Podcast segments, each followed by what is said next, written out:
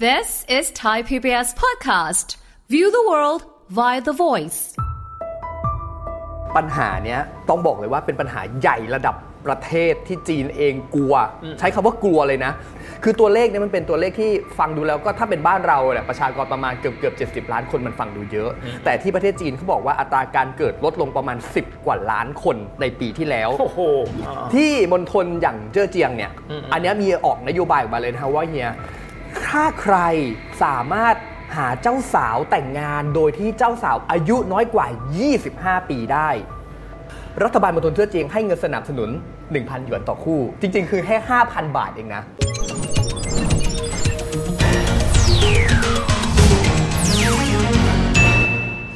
สวัสดีครับ ยินดีต้อนรับเข้าสู่รายการเศรษฐกิจติดบ้านนะครับ และวันนี้กับเราสองคนผมวิทย์สิทธิเวกินนะครับ ผมริชาร์ดวัชราทิตครับ ริชาร์ดเชื่อไหมครับว่าในยุคหนึ่งเลยนะครับครับทางด้านของจีนเองนะครับมีความวิตกกังวลว่าถ้าหากว่าประชากรนั้นเติบโตเยอะจนเกินไปแล้วเนี่ยวันหนึ่งพวกเขาจะไม่มีอาหารให้กับเด็กเกินไปเนี่ยกินกัน ดังนั้นนะครับในช่วงรอยต่อนะครับของผู้นำยุคที่หนึ่งเลยก็คือเหมาเจ๋อตงเนี่ยนะครับครับจนกระทั่งถึงผู้นำยุครุ่นที่ 2 ก็คือเติ้งเสี่ยวผิงคิดแบบนี้ คงจะจำเป็นต้องมีการใช้มาตรการในการควบคุมการเกิดครับอืมแต่ละครอบครัวสามารถที่จะมีลูกได้ไม่เกิน 1 คน เขาเรียกกันว่า one child policy นะครับ ซึ่งนโยบายนี้ดำเนินมาอย่างต่อเนื่องเลย ผลที่เกิดขึ้นคืออะไรครับ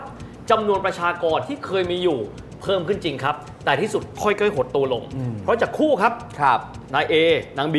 ออกมามีลูกหนึ่งคนจาก 2 เหลือหนึ่งลดลงไปเรื่อยๆ จนกระทั่งตอนนี้ครับเป็นปัญหาคือว่า ทางการจีนมองว่าถ้าหากว่าจีนจะเดินหน้าพัฒนาเศรษฐกิจ แล้วคนลดน้อยลงไปเรื่อยๆแบบนี้ พวกเขาจะทำอย่างไรล่ะครับ ปัญหาเนี้ยต้องบอกเลยว่าเป็นปัญหาใหญ่ระดับประเทศที่จีนเองกลัวอืมใช้คำว่ากลัวเลยนะเพราะว่าทำไมถึงใช้คำว่ากลัว ถ้าไม่กลัวมันไม่มีนโยบายในการที่จะบังคับอ๋อใช้คำว่าแกมบังคับเลยเพื่อที่จะเพิ่มจำนวนประชากรโดยที่คุณไม่ต้องถามหาคุณภาพนะอืมว่าคุณภาพประชากรที่เอาเกิดเอาขึ้มาจำนวนก่อนเอาจำนวนไว้ก่อนอืมเอาจำนวนมาคนมากินมาใช้มาหมุนเวียนทางเศรษฐกิจก่อน คือตัวเลขเนี่ยมันเป็นตัวเลขที่ฟังดูแล้วก็ถ้าเป็นบ้านเราเนี่ยประชากรประมาณเกือบเกือบ70ล้านคนมันฟังดูเยอะ แต่ที่ประเทศจีนเขาบอกว่าอัตราการเกิดลดลงประมาณ 10 กว่าล้านคนในปีที่แล้วโอ้โหซึ่งมัน น้อยมากเมื่อเปรียบเทียบกับช่วงก่อนที่เขาจะมีนโยบายในการที่จะให้เหลือลูกคนเดียว อะอย่างผมอย่างเงี้ยบ้านผมลูกสองคนอืมผมเป็นพี่ชายคนโตผมมีน้องครับสาวอืมอืมพอไปคุยกับแม่กับพ่อว่าลูกสองคนที่เลี้ยงมาเนี่ยอ๋อเป็นยังไงแม่บอกว่าถ้ามีคนที่สามแม่จนแน่ๆโอ้เข้าใจได้เพราะว่าลูกแต่ละคนก็คือต้นทุนเนาะใช่ แต่ทุกวันนี้พูดตามตรงเลยว่า อันนี้พอพยายามดึงกลับมาในมุมของประเทศไทยนะบ้านหนึ่งมีลูกหนึ่งคน บ้านหนึ่งเลือกที่จะไม่มีลูกหรืออมแต่งงานอยู่กันเป็น2คนผัวเมียอืมสองคนคู่สามีภรรยาไปเป็น2ตายายนะนะคนก็มีหรือบางคนก็ adopt สัตว์เลี้ยงมา คือมันกลายเป็นว่าทุกวันนี้การมีลูกหนึ่งคนคือภาระอืมอืมอืมอันต้องยอมรับจริง ๆ ว่า ทุกคนบอกว่าโอเค มีลูกมีความสุข มันเหมือนเป็นการเติมเต็มชีวิตคู่ แต่หลายครอบครัวที่เขาไม่ได้มีความพร้อม การมีลูกคือการสร้างภาระเพิ่มเติมอืมอย่างที่เฮียย้อนกลับไปเมื่อสมัยยุคอดีตประธานาธิบดีหรือผู้นำจีนคนก่อนๆเขาบอกว่า บ้านเรากับบ้าน บ้านเขาอะมีความคล้ายกันอดีตคือ มีลูกเป็นโขลงอืมเป็นฝูงโอ้เคยเจออะอาม่าอาม่ามีอะอาม่ามีพี่น้องอีกคนโอ้มีพี่น้อง 11 คน เดี๋ยวนี้ไม่มีแล้วนะฮะอย่างไม่มีรุ่นแล้วอย่างรุ่นพ่อรุ่นแม่ผมอะแม่ผมคือคนที่เก้า ริชาร์ดทำให้คิดถึงอะไรรู้ไหมครับครับหลังสงครามโลกครั้งที่ 2เขาเรียกยุคนั้นว่า baby boomer อืมเพราะว่าคนตายในสงครามโลกเนี่ย40 ล้านคนครับเพราะฉะนั้นสิ่งที่รัฐบาลทุกประเทศต้องกระตุ้นคือ มีลูกเยอะๆ ที่จะได้เกิดมาเป็นกำลังในการฟื้นฟูเศรษฐกิจของแต่ละประเทศครับเพราะฉะนั้นเป็นเรื่องของยุคนั้น baby boomer คือบูมให้เด็กโตขึ้นมาเยอะอืมๆแต่พอหลังจากนั้นไม่ใช่แล้วไงพวกนี้เติบโตขึ้นเศรษฐกิจเริ่มต้นดีขึ้นปั๊บแต่ละคนคิดไม่ใช่ละค่าครองชีพสูงขึ้น รุ่นต่อๆมา มีลูกน้อยลง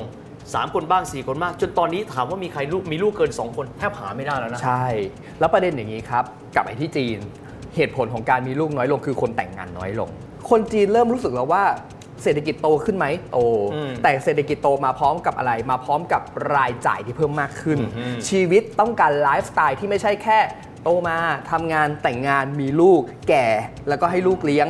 ลูกหลานห้อมล้อมเต็มหน้าเต็มหลัง แล้วก็ ตายไปท่ามกลางลูกหลานที่เขาไปส่งกันที่ฮวงซุยโอ้โหแต่ทุกวันนี้มันไม่ใช่คนเริ่มอยู่เป็นครอบครัวเดียว หรือบางคนเลือกที่จะอยู่เป็นคู่ หรือบางคนเลือกอยู่คนเดียวมากขึ้น ด้วยเหตุผลทางเศรษฐกิจที่ก็ต้องยอมรับจริง ๆ ว่ามันค่อนข้างบีบคั้นในปัจจุบันอืมและเทรนด์เนี้ยมันไม่ได้เกิดขึ้นแค่ประเทศจีน เราในประเทศไทยนะฮะถือว่าเป็นหนึ่งใน 23 ประเทศที่ประชากรถดถอยอ่าฮะอันดับหนึ่งเลยเรารู้เลยว่าจีน อันเนี้ยกำลังเข้าสู่ภาวะเนี้ยแก่ก่อนรวยอ่าโอเคอ่าญี่ปุ่น อันเนี้ยเขารวยแล้ว แต่เขาแก่เร็วมากอ่าฮะเกาหลีไต้หวัน โอ้เอเชียเหนือเอทั้งหลเชียนี่ทั้งนั้นเออเออซึ่งเราอะยังไม่รวยเลย แต่เรากำลังจะกลายเป็นประเทศที่แก่ก่อนรวยแล้วเหมือนกัน ฉะนั้นเทรนด์ใน 23 ประเทศเนี้ยเป็นสิ่งที่น่ากังวล เพราะว่าเมื่อประเทศที่ยังไม่ได้มีมีความร่ำรวยมาก ไม่ได้มีรายได้ประชากรมาก ปัญหาคือพอเมื่อแก่ตัวไปจะเลี้ยงตัวเองไม่รอด และกลายเป็นภาระทางสังคม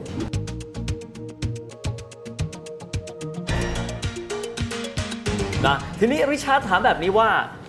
จีนเองคงจะแตกต่างไปจากสังคมตะวันตกนะ สังคมตะวันตคกรับคือท่านจะโสดก็เรื่องของท่านอืมอืมอืมแต่ว่าสังคมเอเชียครับก็จะมีคำถามนะครับอายุเท่านี้แล้วยังไม่แต่งงานอีกเหรออะผ่านมาสักพักไม่มีใครเอาลือเหรอโอ้ก็จะเจอแบบนี้สังคมจีนน่าจะเป็นแบบนี้ ยิ่งกว่าด้วย ยิ่งกว่าอีกเหรอ ยิ่งกว่าไอะอย่างผมอย่างเงี้ย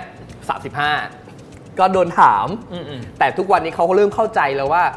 ก็ไม่เป็นไรก็คือถ้าอยู่แล้วเลี้ยงตัวเองรอด ไม่เป็นภาระพ่อแม่หมายถึงว่าอายุ35ยังแบบ แม่แม่แม่แม่อ่าของเงินหน่อยเงินไม่ปุ่นพอใช้ ถ้าเกิดว่าไม่เป็นแบบนั้นเขาก็เออแล้วแต่แล้วแต่ตัวเองก็แล้วกัน แต่ที่จีนไม่ใช่เลย ที่จีนเขาเหมือนว่า การมีลูกมีหลานห้อมล้อมเนี่ยมันเหมือนเป็นการสร้างบารมีอย่างหนึ่งในครอบครัวอ๋ออะอย่างโอเค อย่างเฮียเนี่ยอันเนี้ยลูกคนเสื้อสายจีนก็คงจะอืมพอทราบนะว่า การที่แบบโอ้อากงอาม่ามีลูกมีหลานวิ่งกันเจ้าเจ้านี่คือมีความสุข คือครอบครัวใหญ่เนี่ยมั่งคั่งเขาเชื่อแบบใช่นั้นอะ อ่าแต่ครอบครัวไทยอย่างผมไม่ใช่ ครอบครัวที่มีความเป็นลูกครึ่ง ที่มีแนวคิดเป็นฝรั่งอย่างผมอะไม่ใช่อืมอืมอ่า มันก็จะอีกแบบหนึ่งอ๋อออยู่เดียวก็ได้ไม่เป็นไร แต่จีนเนี่ยก็จะมีความคล้ายๆกันต่อให้เป็นจีนแผ่นดินใหญ่จีนพ้นทะเลอ่าฉะนั้นเนี่ยเขาเลยมีนโยบายแปลกๆออกมาอ่าที่มณฑลอย่างเจ้อเจียงเนี่ยอืมอืมอันเนี้ยมีออกนโยบายออกมาเลยนะครับว่าเฮียถ้าใครสามารถหาเจ้าสาวแต่งงานโดยที่เจ้าสาวอายุน้อยกว่า 25 ปีได้แต่งเร็ว25 ปีนะ25 ปีนี่ถือว่าถ้ามาตรฐานประเทศไทยแต่งเร็วนะ แต่งเร็วมาก เออแต่งเร็วในที่นี้คือ ถ้าเปรียบเทียบระดับปริญญา เราจบปริญญากันอายุ 22ถูอะกต้อง สามปีก็คือแต่งงานก็คือมีสามีแล้วเตรียมตัวจะมีลูกอะแล้วเพราะว่าของเครื่องของเขานี่เป็นแพทเทิร์นชีวิตนะใช่ เรียนจบปั๊บพับแต่งงานแต่งงานปั๊บมีลูกคือเป็น แพทเทิร์นอย่างที่เคยเป็นในอดีตใช่ครับ แต่ปัจจุบันอาจจะไม่เหมือนอย่างนี้แล้วนะแต่ตอนนี้เขาก็ยังกลับไปเป็นแบบนั้นเพื่ออืมเพิ่มจำนวนประชากร อืมถ้าสมมติว่าหาภรรยาหรือว่าหาคู่ที่จะแต่งงานด้วยที่เป็นผู้หญิงที่อายุน้อยกว่า 25 รัฐบาลมณฑลเสื้อเจียงให้เงินสนับสนุน 1,000 หยวนต่อคู่ จริง ๆ คือแค่ 5,000 บาทเองนะ โอเค เอออีกประเภทหนึ่งก่อนหน้านี้มันมีข่าวออกมาว่าเขาจะพยายามให้เกิดการแต่งงานในเฉพาะกลุ่มของคนที่อยู่ต่างจังหวัด อืม แต่เป็นกลุ่มคนที่ ถ้าพูดกันตรงๆ คือกลุ่มคนนี้อาจจะไม่ได้มีศักยภาพในการพัฒนาเศรษฐกิจคือ ผู้หญิงจับคู่กับผู้ชายที่ตกงาน อืม ผู้หญิงพูดตรงๆว่าเป็นผู้หญิงที่เอ่อถ้าบ้านเราเรียกว่าภาษาว่าแรงถึงอะ อืมอืม แต่เขาว่าแรงถึงบ้านเราเนี่ยปกติจะตีไว้ที่ประมาณ 30-40 ขึ้นไปอ่าฮะแต่มันมีวิธีคิด ของรัฐบาลจีนนะฮะ และใช้คำนี้เป็นคำเสียดสีของผู้หญิงที่ไม่มีแนวโน้มว่าจะได้ออกเรือนหรือว่าได้แต่งงานหรือว่า leftover women ซึ่งเขามองผู้หญิงกลุ่มนี้คือเป็นผู้หญิงกลุ่มที่อายุ 20 ปลายแล้ว แต่ไม่มีวี่แววเลยว่าจะมีสามีแต่งงาน ซึ่งสิ่งเหล่านี้รัฐบาลจีนห่วงมาก ๆ เลยครับเฮีย ว่านี่แหละคือกลุ่มคนที่มีจำนวนค่อนข้างเยอะ แล้วถ้าเกิดว่าผู้หญิงเหล่านี้ไม่สามารถออกเรือนได้ หรือว่าไม่สามารถที่จะ สามารถตั้งครรภ์แล้วมีประชากรใหม่ ๆ ให้กับ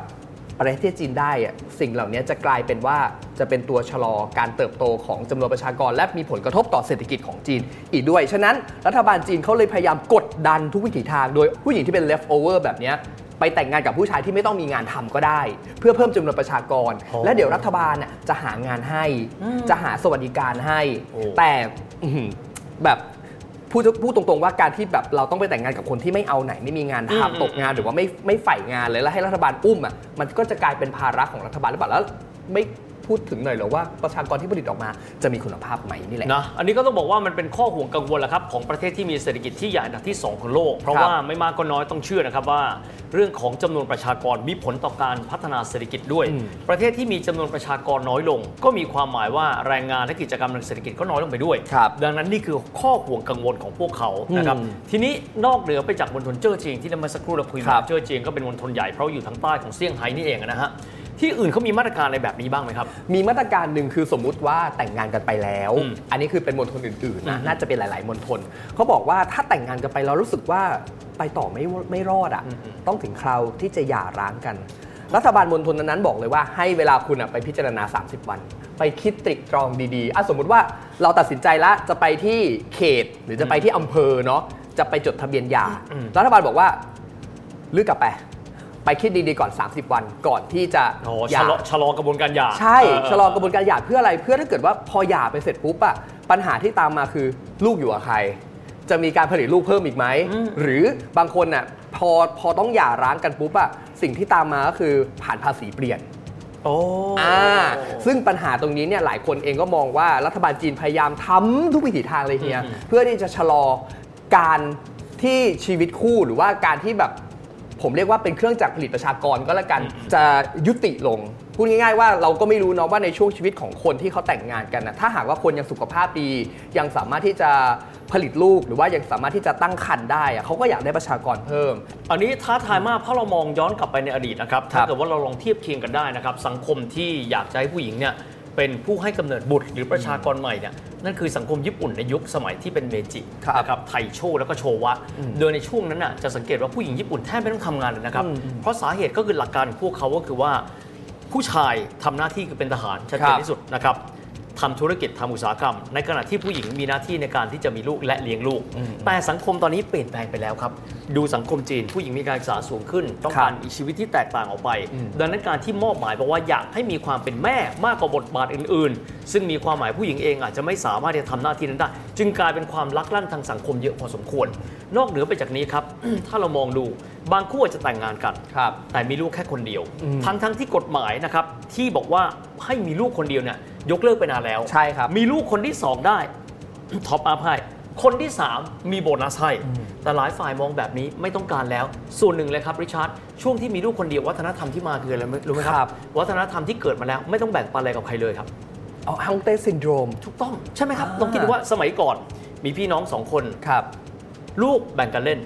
ลูกแบ่งอาหารกันกินอืมแต่ว่าเด็กที่เกิดมาในยุคลูกคนเดียวมีความหมายว่าไม่เคยต้องแบ่งอะไรกับใครเลยนะครับอ่าเพราะว่าทุกสิ่งที่เป็นของพ่อแม่ก็ ทุกจะสิ่งที่เป็นของเป็นของลูกปู่ย่าตายายเป็นของเด็กคนนั้นอ่าแทบจะคนเดียว หรือว่าคนที่อยู่ระนาบเดียวกันเนี่ยไม่กี่คนครับแต่พอสังคมเปลี่ยนแปลงไปครับ คนที่มีความรู้สึกคุ้นชินละลูกหนึ่งคนไม่ต้องแบ่ง ลูกฉันก็ไม่ต้องแบ่งอะไรกับใคร เพราะฉะนั้นการที่มีนโยบายลูกคนที่สองลูกคนที่สามถูกเข็นออกมา แต่ว่าไม่ได้รับความนิยมเช่นเดียวกันคครับนะความน่าสนใจอย่างหนึ่งคือ มันไม่ได้เป็นปัญหาแค่ฝั่งผู้หญิงอืมอืมฝั่งผู้ชายก็เป็นครับ เพราะว่าครอบครัว หลาย ๆ ครอบครัวเริ่มกดดันแล้วบางบ้านเนี่ยอายุลูกชายอายุ29 แล้วมันมีข่าวมาด้วยนะอืมอืมคนคนที่เป็นพ่อเป็นแม่เขาบอกว่าลูก 29 แล้วยังไม่แต่งงานอะถึงขนาดมันจะฆ่าตัวตายเลยเพราะรู้สึกอับอายที่แบบว่าทำไมลูกชายตัวเองอายุ29 แล้วยังหาภรรยาไม่ได้ 2. ปัญหาเนี้ยเกิดขึ้นก็คือว่าจำนวนของประชากรของผู้หญิงในจีนน่ะมันน้อยกว่าผู้ชายโอ้ผู้ชายจำเป็นต้องถูกบีบบังคับให้แต่งงานให้ได้ และผู้หญิงมีสิทธิ์เลือกมากกว่าโอ้เพราะผู้หญิงมีจำนวนน้อยกว่า ซึ่งมันแปลกมันแปลกมากเพราะว่าอย่างบ้านเราอะผู้ชายผู้ชายมีน้อยกว่าผู้หญิงอ่าอ่าตามสถิติเลยนะครับจำนวนประชากรชายอะจะมากจำน้อยกว่าผู้หญิง แต่ที่จีนอะผู้หญิงอะจะน้อยกว่าผู้ชายโอ้เพราะฉะนั้นผู้หญิงเลยเป็นสิ่งที่ผู้ชายเองก็ต้องปรารถนาที่จะได้มาเป็นคู่ครอง แล้วไม่สำแล้วที่สำคัญคือ มันมีถึงขนาดว่าออกกฎ อย่าเรียกสินสอดแฟนจากฝ่ายชาย เพราะเดี๋ยวฝ่ายชายจะหาเงินมาแต่งงานไม่ได้ โอเคแล้วผู้หญิงก็เลือกมากขึ้นคือ ถ้าคุณไม่มีบ้าน ไม่มีรถ โอ้ ไม่มีอาชีพการงานฉันไม่แต่งเพราะฉันก็อยู่ของฉันได้ นี่มันเลยกลายเป็นว่า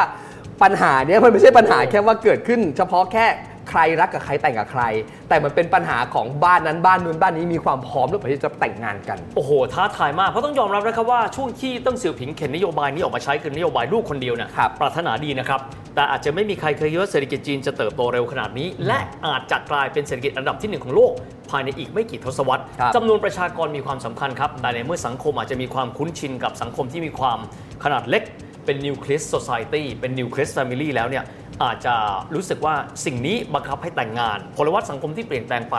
อาจจะมองว่าการแต่งงานการมีลูกเกินหนึ่งคน เป็นสิ่งที่ไม่ใช่สไตล์ตัวเองต่อไป ก็เป็นสิ่งที่รัฐบาลจีนคงต้องคิดต่อว่าจะใช้มาตรการอะไรเพิ่มเติมต่อไปนะครับสำหรับวันนี้เวลาก็หมดลงแล้วนะครับ แล้วพบกันใหม่โอกาสหน้า สวัสดีครับ สวัสดีครับ